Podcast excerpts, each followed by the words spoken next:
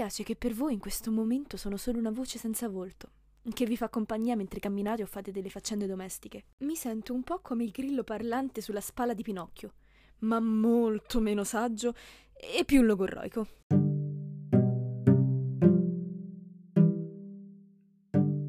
Ciao a tutti, sono Chiara e questa è la mia storia, o meglio, la strada che sto ancora percorrendo per diventare un'attrice affermata.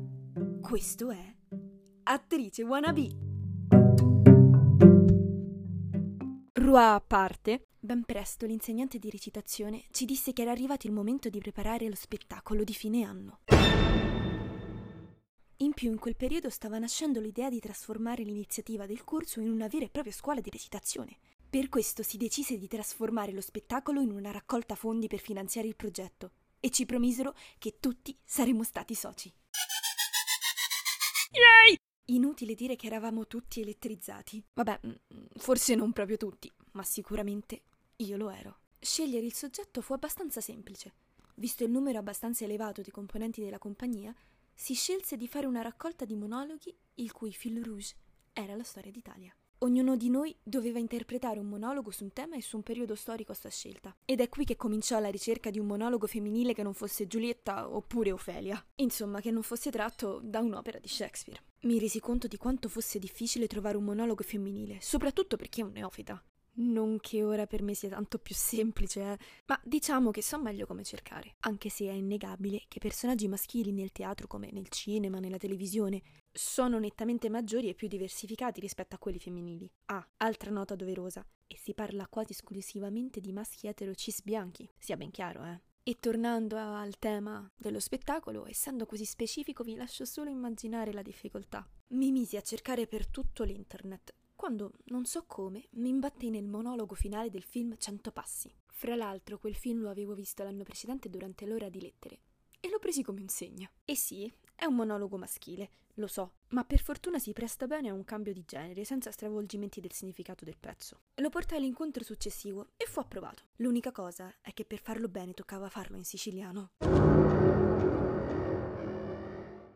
E? Chi lo sapeva parlare? A parte aver visto Montalbano, la mia conoscenza del siciliano e dell'isola si fermava lì. Insomma, non c'ero manco mai stata in Sicilia, come avrei potuto farne l'accento? Ma il caso vuole che fra i componenti della nostra compagnia c'era questo attore siciliano con più esperienza di me e anche molto bravo che si offrì ad aiutarmi. O meglio, fui io ad andare da lui, rossa come un cesto di fragole, a chiedergli una mano. E lui con un gran sorriso accettò. Ci cominciammo ad incontrare a casa sua per provare partimmo proprio dalle basi, basi, basi.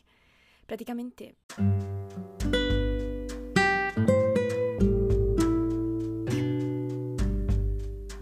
Ero la tela bianca dove lui dipingeva.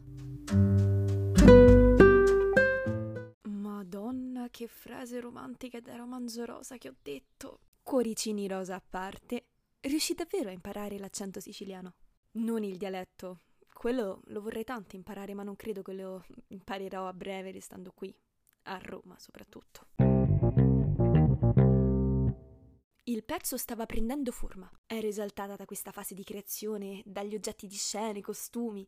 Mi cominciavo a sentire a mio agio in quel processo, quando la situazione si complicò. E non sto parlando dell'evidente cotta clamorosa che mi ero presa per quel tizio, che oramai credo l'avevate capito tutti, no? Qualcuno aveva avuto la bella pensata di fare musica dal vivo e di propormi come cantante.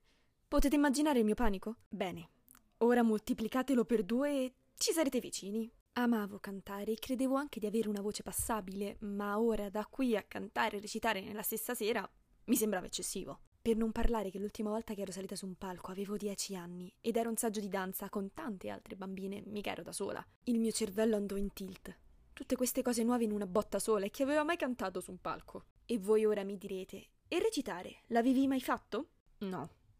A parte lo spettacolo all'asilo dove facevo l'anatroccolo che nasceva, e so che questo non conta. Ma ve lo devo dire, siete davvero crudeli a voler influire su una povera ventenne in crisi.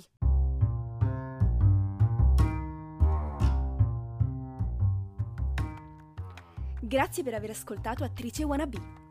Se vi va condividete la puntata lasciate un commento e seguitemi su Instagram. Grazie mille ancora e ci sentiamo alla prossima puntata.